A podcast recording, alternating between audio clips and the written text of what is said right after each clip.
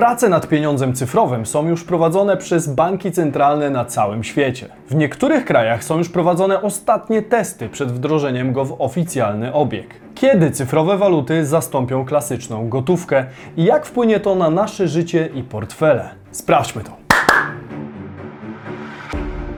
Cześć, tutaj Damian Olszewski i witam Was serdecznie na kanale Praktycznie o Pieniądzach i w kolejnym odcinku analitycznej serii Bizon, gdzie włączamy Was do świata biznesu i finansów. Jeśli lubicie formę krótkich komentarzy otaczającej nas rzeczywistości, to właśnie odkryłem Twittera. Kilka razy dziennie wymieniam się tam z Wami poglądami o naturze ekonomicznej. Warto zajrzeć i obserwować, jeśli oczekujecie szybkiej wymiany myśli.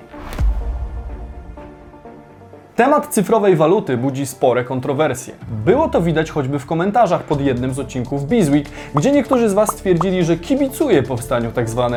CBDC przez fragment, w którym mówię ironicznie, że nie mogę się doczekać. Żebyśmy mieli jasność, nie mogę się doczekać jedynie komentowania tych zdarzeń, bo wiem, że będzie o czym mówić. Jeśli ktoś z Was ogląda mnie dłużej, to wie doskonale, że nie jestem fanem zbytniej kontroli władzy nad pieniądzem ani nad obywatelem. Istnieją jednak dwie strony sporu w tematyce CBDC.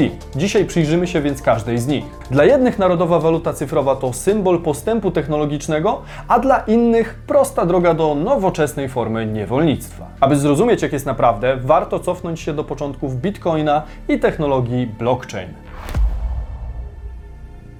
Cofnęliśmy się do roku 2008. Wtedy to w odpowiedzi na potężny kryzys ogólnoświatowy opublikowano manifest Bitcoina. Został on stworzony przez osobę lub grupę osób o pseudonimie Satoshi Nakamoto. Kim jest czy kim są twórcy Bitcoina nie wiemy do dzisiaj. W powstaniu Bitcoina upatrywano lek na załamania gospodarki światowej w przyszłości, a same kryptowaluty nazywa się czasem dziećmi kryzysu. Jakie cechy Bitcoina przyczyniły się do tak dużego sukcesu największej waluty cyfrowej? Przede wszystkim decentralizacja. To symbol buntu przeciw pieniądzom fiducjarnym, których banki centralne mogą wyprodukować ile tylko chcą i które w pełni kontrolują. Waluta cyfrowa, taka jak popularny bitcoin, nie jest emitowana przez państwo czy organizacje rządowe. Choć w obecnej chwili ich rozwoju nie do końca wiemy, kto stoi w cieniu dalszej ekspansji i pociąga za sznurki za kurtyny. Czy Bitcoin i inne krypto miałyby szansę dotrzeć tak daleko, gdyby nie ukryte wsparcie starego systemu? Dajcie znać w komentarzu, jestem ciekawy Waszej opinii. Produkcją Bitcoina zajmują się tak zwane koparki, czyli komputery o bardzo dużej mocy obliczeniowej, które rozwiązują zadania kryptograficzne. Nie można go również powielać. Każdy token jest niepowtarzalny, nie można znaleźć dwóch takich samych. Wszystkie transakcje są dopisywane do łańcucha bloków blockchain. Nie można go usunąć lub zmienić, ponieważ zapis znajduje się na wielu serwerach na całym świecie. Te i inne cechy walut cyfrowych pozwalają na anonimowość i pominięcie wszelkich pośredników przy transakcjach, co nie jest takie proste na przykład przy płaceniu tradycyjną kartą. W związku z tym sieć blockchain powinna się skalować, aby sprostać rosnącym potrzebom cyfrowej gospodarki. Przepustowość lub transakcje na sekundę są najbardziej powszechnymi miarami skalowalności sieci Bitcoin. Podczas gdy sieć płatnicza Visa przetwarza około 24 tysiące transakcji na sekundę, Bitcoin może obsłużyć 4 do 5 transakcji w tym samym czasie. Tak więc sieć obsługująca Bitcoina jest jeszcze bardzo powolna. Bitcoin zatem nie jest najlepszym systemem do płatności, aczkolwiek użytkownicy korzystający z tej kryptowaluty upatrzyli sobie w niej środek inwestycyjno-oszczędnościowy, a nie środek typowo płatniczy. Mimo to choćby Salwador przekonał się do Bitcoina na tyle, aby użyć go jako krajowego środka płatniczego i alternatywy dla dolara amerykańskiego. O czym zresztą wspominałem w tym odcinku. Czym więc jest technologia blockchain? Łańcuch bloków został wdrożony wraz z powstaniem Bitcoina. Jest to potężna baza danych, której kopie są rozproszone po wielu niezależnych serwerach. Aby móc to sobie zwizualizować, możemy porównać ją do systemu transakcyjnego, a przechowywane informacje do księgi rachunkowej. Bardzo ważną cechą tej technologii jest wspomniany wcześniej brak możliwości ingerencji w historię zapisu. Oznacza to, że żaden użytkownik nie może modyfikować lub usunąć konkretnej wzmianki. Dzięki temu, że dane są zapisywane i zatwierdzane jednocześnie na tysiącach serwerów, możliwość błędu jest bliska zeru. Pomyłka musiałaby zostać popełniona przez 51% komputerów, co jest bardzo mało prawdopodobne. Nie można jednak zapomnieć o zagrożeniach, jakie czyhają na walutę cyfrową. Całość technologii może zostać zaatakowana przez hakerów, chociaż jej zabezpieczenia są naprawdę na bardzo wysokim poziomie. Problemem jest również wykorzystanie ogromnej ilości energii przez komputery utrzymujące sieć blockchain. Mówimy przecież o tysiącach różnych jednostek komputerowych, które stanowią jednocześnie serwery. Wytwarzanie tak dużej mocy jest zwykle związane z wytwarzaniem dużej ilości zanieczyszczeń do środowiska, co patrząc na obecne kierunki energetyki nie jest szczególnie mile widziane, zwłaszcza w Europie. Mamy już pewną podstawę, więc możemy przejść do tworu nazywanego CBDC. Cyfrowa waluta banku centralnego to nowy rodzaj waluty, z którym eksperymentują rządy na całym świecie. Tym, co odróżnia CBDC od tradycyjnych walut, jest fakt, że wykorzystuje ono nową technologię płatności, zazwyczaj łańcuch bloków, aby potencjalnie zwiększyć efektywność i obniżyć koszty przeprowadzania transakcji. Całość oczywiście działałaby pod opieką wcześniej wspomnianego banku centralnego. Jak to się zatem łączy z tym, co powiedziałem do tej pory? Otóż banki centralne są ostateczną jednostką rozliczeniową. Dostarczają ostateczny środek płatniczy dla banków, czyli rezerwy bankowe oraz wygodną i widoczną dla społeczeństwa gotówkę, np. dolary. Przy walucie fiducjarnej stabilność waluty opiera się na zaufaniu do samego banku centralnego, ponieważ podstawą systemu monetarnego w tym przypadku jest przyzwyczajenie i zaufanie do waluty. Podobnie jak system prawny i inne podstawowe funkcje państwa, zaufanie wzbudzane przez bank centralny ma cechy dobra publicznego. Wszystko to zamyka się we względnie bezpieczne i dobrze nam znane koło. Sama idea cyfrowej waluty banku centralnego jest wypadkową rozwoju technologii blockchain i rynku kryptowalut. Ma stanowić kolejną formę płatności obok gotówki i depozytów, z której korzystać miałyby początkowo banki centralne i instytucje finansowe, a następnie przedsiębiorstwa oraz osoby fizyczne. Użytkowość CBDC możemy rozróżnić na tę hurtową, jak i detaliczną. Hurtowe CBDC są przeznaczone do użytku przez regulowane instytucje finansowe. Jest to stanowienie banku centralnego jako podstawę systemu płatniczego, a jego działalność skierowaną do klienta powierza się dostawcom tychże usług. Takie transakcje mogą obejmować aktywa cyfrowe lub płatności transgraniczne. Drugą wersją jest detaliczne CBDC. W porównaniu z hurtową wersją jest to bardziej dalekosiężna innowacja. To nic innego jak uczynienie cyfrowego pieniądza dostępnym dla ogółu społeczeństwa, jak dobrze znana nam gotówka. Detaliczną CBDC można porównać do cyfrowej formy gotówki, której dostarczenie jest podstawowym obowiązkiem banków centralnych.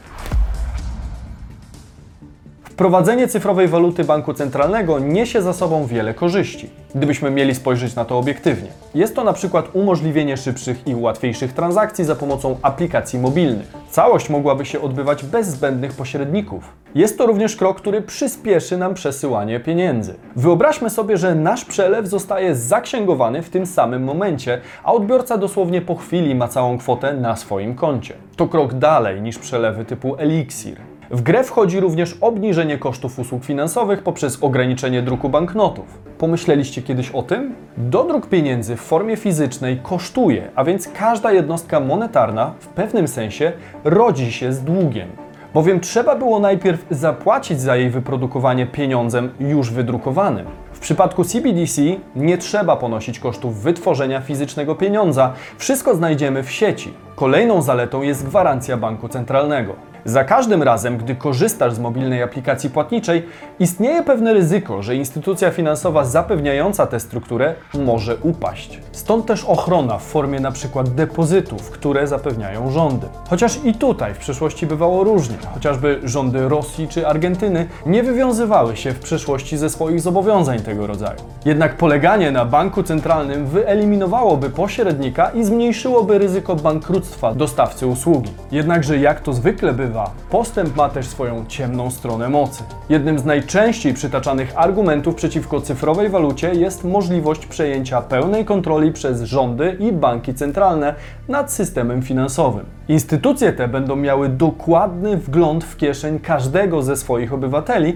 a to, jak możecie się domyślać, wielu z nas się nie spodoba. Istnieje również zwiększone ryzyko cyberataków. Dołożenie do banków centralnych walut cyfrowych wystawi instytucje na dodatkowe zagrożenia. Liczba ataków może więc wzrosnąć porównując do obecnych systemów bankowych. Kolejnym problemem do rozwiązania pozostaje kwestia adaptacji obywateli. Zwiększona cyfryzacja może pozostawić część społeczeństwa w tyle. Szczególnie szczególnie tych, którzy już teraz średnio radzą sobie z nowoczesnymi technologiami. Mogą również powstać potencjalne bariery dotyczące zaufania i prywatności danych. Przykładem może być dla nas Bank Centralny Ekwadoru, który już w 2014 roku uruchomił detaliczną walutę cyfrową. Jak to się skończyło? Program ten został zatrzymany ze względu na zbyt niską adaptację obywateli do nowych realiów. Na dzień dzisiejszy około 60 banków centralnych prowadzi badania nad przyjęciem i skutkami CBDC, z czego 36 z nich rozważa detaliczne i hurtowe wersje, a 18 wyłącznie detaliczne waluty cyfrowe. Wśród nich znajdują się oczywiście takie mocarstwa jak Stany Zjednoczone, Chiny, Rosja, Japonia czy Wielka Brytania. Nie brak też zaangażowania Francji, która potwierdziła pracę nad cyfrowym euro. Zresztą, jak możemy wyczytać z oficjalnej bazy danych CBDC stworzonej przez GeoEconomics, aż 81 krajów rozpoczęło pracę nad e-walutą. Do tego są to nie byle jakie kraje, ponieważ reprezentują one ponad 90% gospodarki w skali globalnej. Co ciekawe, roczny skok był gigantyczny. W 2020 roku tylko 35 krajów badało CBDC.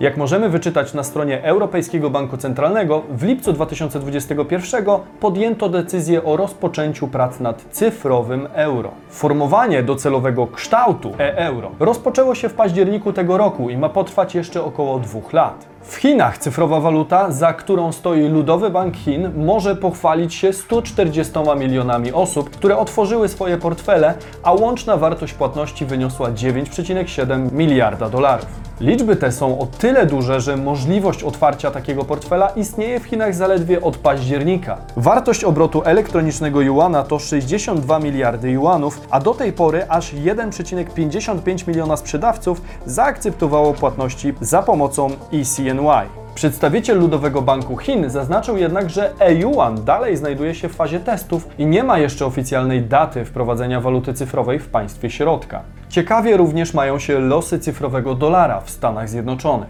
W sierpniu tego roku prezes amerykańskiej rezerwy federalnej sceptycznie wypowiedział się o CBDC.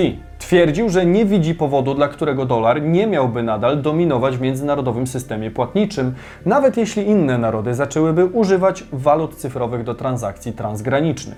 The Wall Street Journal podał w październiku, że Bank Centralny USA rozpoczyna kroki w badaniu wykorzystania walut cyfrowych w gospodarce amerykańskiej i może utorować drogę do e-dolara wspieranego przez Fed. Pierwsza oficjalna waluta cyfrowa nie wystartowała jeszcze w żadnym z mocarstw. Z kolei Centralny Bank Bahamów zdecydował się już na taki krok i 20 października udostępnił pierwszy oficjalny pieniądz cyfrowy. Elektroniczny dolar bahamski pod nazwą Sand Dollar jest już do dyspozycji mieszkańców kraju liczącego mniej niż pół miliona obywateli. Cały projekt wystartował już w 2019 roku i miał na celu ułatwienie dostępu do usług finansowych dla obywateli rozsianych na kilkuset wyspach. W Polsce zdania odnośnie cyfrowej waluty są nadal podzielone. Z jednej strony prezes NBP Adam Glapiński chce, by wszystkie sklepy akceptowały dalej żywy pieniądz. Z drugiej zaś strony prezes GPW przekonuje, że nie unikniemy wprowadzenia cyfrowej waluty i musimy się do tego jak najszybciej przygotować. Umówmy się, ze stopą procentową było ciężko, ale być może tym razem skorzystamy wszyscy na spóźnionej reakcji NBP, zachowując wolność, jaką daje nam gotówka